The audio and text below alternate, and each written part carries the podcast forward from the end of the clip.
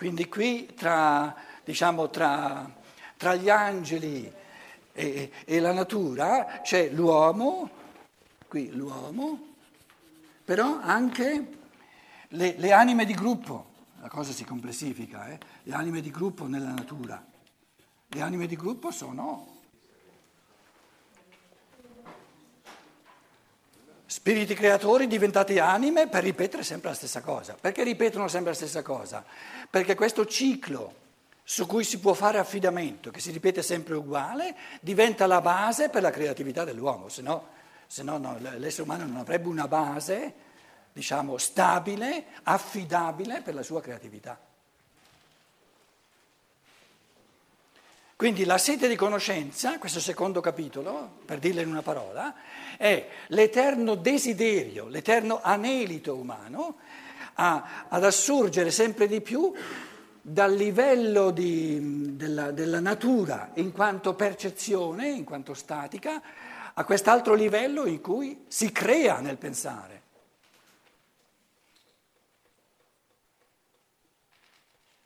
La percezione me la danno i sensi.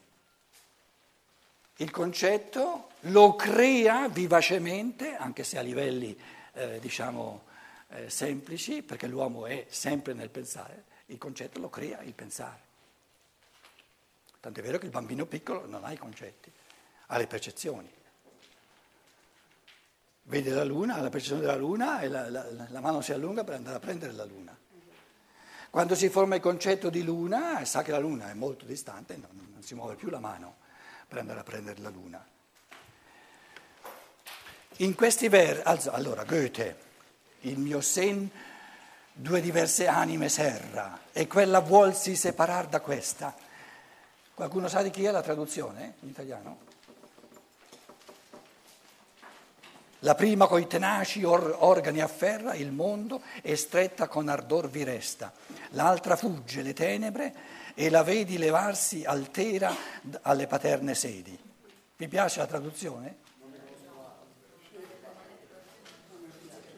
A te piace? In tedesco è meglio.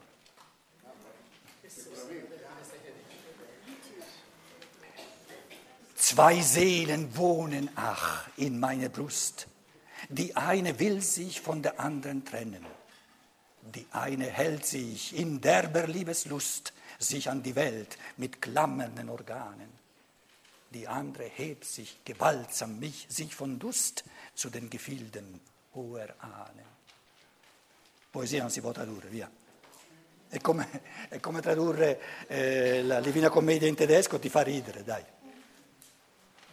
In questi versi Goethe esprime un tratto caratteristico profondamente radicato nella natura umana. L'uomo, anche la donna vi dicevo, non è affatto un essere organizzato unitariamente, è spaccato, è diviso, è scisso, è, è in lotta con se stesso. Per cui uno dice ma datti una calmata. Adesso in Germania, non so in Italia, di sicuro non c'è danno calmanti perfino ai bambini a scuola. Ma una cosa allucinante. Una cosa allucinante. Com'è? La medicina per calare la febbre quando c'ha 37,2. Si vuole far calare la febbre quando c'è 37,2, 37,2 è normale, no?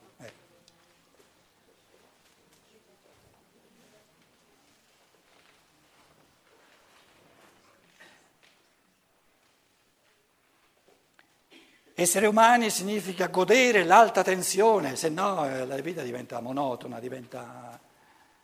È nella natura umana questa alta tensione che proprio tra, tra questo mondo della materia, cosiddetto mondo della percezione, e il mondo del pensare. Il, il già creato è quello che tu puoi creare. E senza questa tensione l'uomo non può essere contento, non può essere felice. Egli chiede verlangt, sempre più di quanto il mondo spontaneamente gli dia. La natura ci ha dato dei bisogni, tra questi ve ne sono alcuni per la cui soddisfazione essa si rimette alla nostra attività, per fortuna, se no io non avrei nulla da fare. Se non ci fossero persone che hanno bisogno di un seminario di archiati, che ci vengo a fare io a Milano, scusate. Eh? Abbondanti sono i doni che ci furono largiti, ma più abbondanti ancora sono i nostri desideri. Oh, prima che uno se ne accorga, dai bisogni siamo passati ai desideri. Attenti adesso quello che succede. Sembriamo nati all'incontentabilità. Il nostro impulso alla conoscenza, l'anelito alla conoscenza, la sete di conoscenza, non è che un caso particolare di tale incontentabilità. Unzufriedenheit non è incontentabilità, l'incontentabilità è negativo. Incontentabile è strutturalmente non contentabile. Invece l'essere umano è nato per la contentezza. La parola tedesca non è incontentabilità, è scontentezza. Scontentezza vuol dire il, il già raggiunto non mi basta. Insoddisfatezza. Insoddi- insoddisfazione. Eh, ci vorrebbe la parola insoddisfattezza perché de- evidenzia il dinamismo continuo, non, si, non, ci si ferma mai. Invece insaziabilità è negativo, no? puoi fare quello che vuoi, non sarai mai sazio. Invece, diciamo, la, la, la, il dinamismo è essere sempre soddisfatti nel non fermarsi mai. Quindi solo a condizione di non fermarsi mai va tutto bene, sono felice. Invece incontentabilità è negativo. Non mi sta bene che l'essere umano non sia contentabile, però ci rinuncio. Perciò vi dicevo importante che salti fuori una traduzione della filosofia della libertà dove ci sia un, una, una, troica, tre persone, lo, almeno tre persone, dove uno sappia, insomma, eh, in chiave di pensiero, in, di, di, anche queste distinzioni sono importantissime. Eh, incontentabilità non è lo stesso che scontentezza.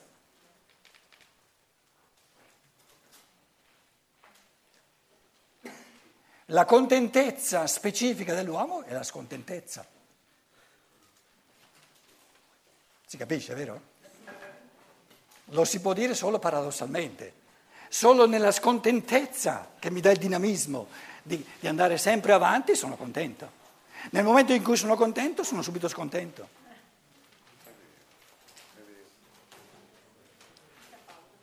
E quindi lo si può dire soltanto? senza pausa. Avevo capito che diceva, la facciamo la pausa.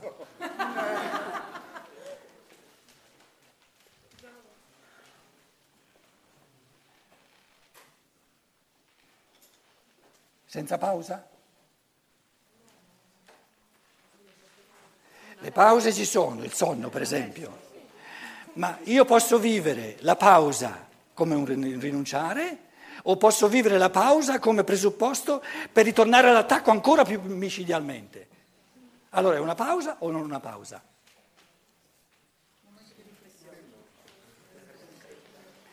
Quando le cose si colgono nel, nel centro, nel loro nucleo, il linguaggio deve diventare paradossale.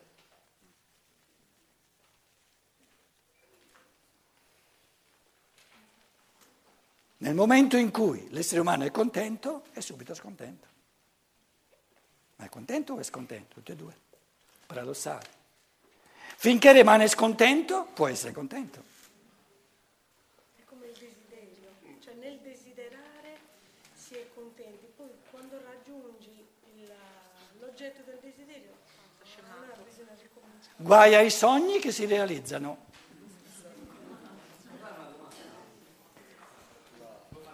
Solo la domanda o anche la risposta? Microfono, microfono.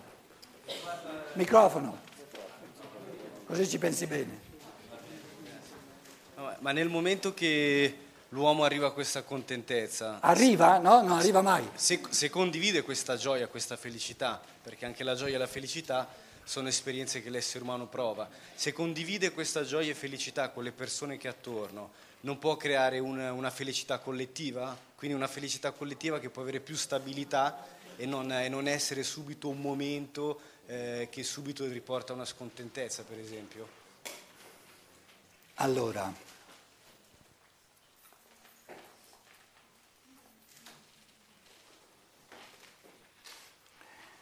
tu dici adesso eh, l'individuo umano, un individuo, un'isola o c'è il sociale? Um, il sociale ha il senso di dare a tutti gli individui, l'umano si esprime nell'individuo, non in una salsa dove l'individuo si scioglie. Quindi il sociale ha il senso di dare a ogni individuo le, gli strumenti necessari, mangiare, bere per esempio, una casa, quattro... perché possa, perché abbia la possibilità di dedicare tutte le sue forze all'attività creatrice in tutti i campi. Allora la tua domanda dice, questa, questa, questa esuberanza, questa, content- questa pienezza dell'essere nella creatività dello spirito, si può partecipare? No. Si può condividere, trasmettere. No, trasmettere no. Non so, magari una persona, a me è capitato nella mia vita di avere dei momenti Ciò che nell'uno. di felicità molto grandi e una persona o qualcuno che è venuto Microfono, a trovare. microfono, microfono, non ti A sentiamo. me è capitato nei momenti della vita di avere dei momenti di infelicità molto grandi, magari anche in un ospedale dopo un incidente, e una persona solo che è venuta lì a trovarmi, a farmi visita, è riuscita a cambiare il mio stato d'animo, il mio stato di umore, quindi mi ha passato una, una certa felicità, una- una- un, un certo senso di benessere, quindi non, non riesco a capire come non possa essere condivisa con gli altri comunque anche la, la realizzazione della gioia e della felicità.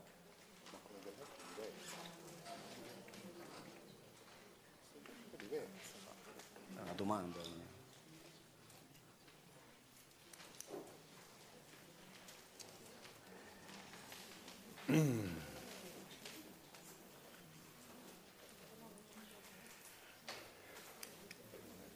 In un asilo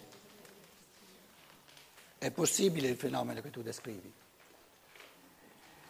perché in un asilo ci sono anime ancora bambine, dove abbiamo a che fare, però eh, io picchio un po' e devo picchiare, se no il pensiero non è pulito, e se no non indichiamo il cammino in avanti, andiamo indietro. Il passato è un passato di anima e l'anima è l'uomo in quanto gestibile dal di fuori. Lo spirito è l'uomo in quanto non gestibile dal di fuori. Può ricevere da di fuori gli strumenti, ma gli questi strumenti li deve prendere in mano lui, li deve usare lui. Quando abbiamo a che fare con esseri umani maturi, ciò che per l'uno è sorgente di gioia, in quanto risulta dalla sua creatività, qua- nel momento in cui comunica questa gioia, questa gioia diciamo prorompe e si, e si manifesta al di fuori, l'altro che, che constata la gioia di questo creatore, per lui non può essere gioia di creatore perché lui non è creatore. Quindi, Quindi la creatività dell'uno comunicata per l'altro è percezione, quindi per l'altro è l'opposto di creatività, perché è creatività sua, non mia. Quindi nessuno può dal di fuori darmi la creatività, perché il concetto di creatività è che io divento creatore io stesso dal di dentro. E a questo punto, adesso, adesso lo vedete, quando le cose sono fondamentali, insomma, eh, se io lo dicessi in tedesco sarebbe più, più facile per me, sono abituato a parlare in tedesco. Però adesso senza voler criticare o non si tratta di questo, capiamo di botto la differenza fondamentale tra la gestione dell'umano, dove c'è una mamma e dove ci sono i bambini, mamma chiesa e i bambini, e la gestione dell'umano dove si fa un passo qualitativo, un salto qualitativo, dove adesso l'umano, l'uomo, non si vive più come anima, ma in base alla sede di conoscenza vuole viversi come spirito creatore, non esiste più gestione dal di fuori. E la mamma è già da parecchio tempo diventata nonna. ma capisco, eh, La vado a visitare e sarà contenta lei se viene minimamente contagiata dalla creatività, di cui non ha la minima idea perché è sempre stata mamma.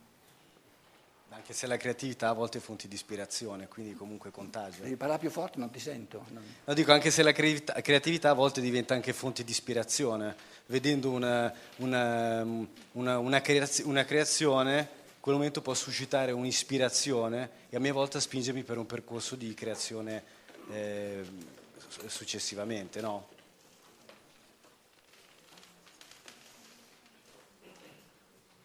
La creatività non avviene per induzione, per causa e effetto. L'artista che crea intuitivamente, concepisce un quadro o, o, o concepisce il modo di, di imbastire un, un, un, una, un, rapporto umano diventato difficile, un matrimonio da... Se tu lo tratti artisticamente, tu non puoi dire che, che da, da qualche parte viene... No, lo spirito creatore è proprio in assoluto intuitivamente creatore. E lì non servono a nulla le mamme, i nonni e, le, e i papà, e, eccetera, eccetera, eccetera. Microfono. Okay. Va bene, grazie. Perciò c'è una grande paura di fronte alla libertà perché l'individuo non ha, non ha, più puntelli e non ha più, come dire, non ha più parametri.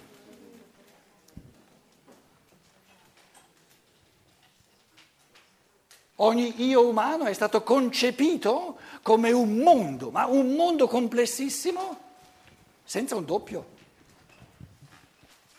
Quindi guardare a un altro io non mi serve a nulla, mi fa fuorviare, mi fa, mi fa uscire dal mio io e quindi ometto in assoluto la, cre- la, la creazione del mio io.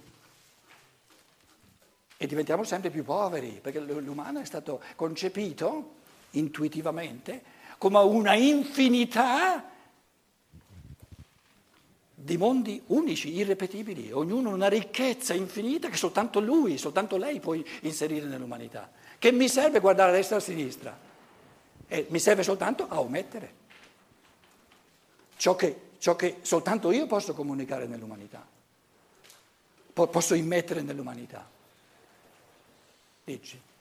Ah, io eh, ho una risposta. La risposta è che eh, l'imitazione è la base del, dell'apprendimento e che però la, la, la, stessa percezione è creativa può, o può diventare creativa.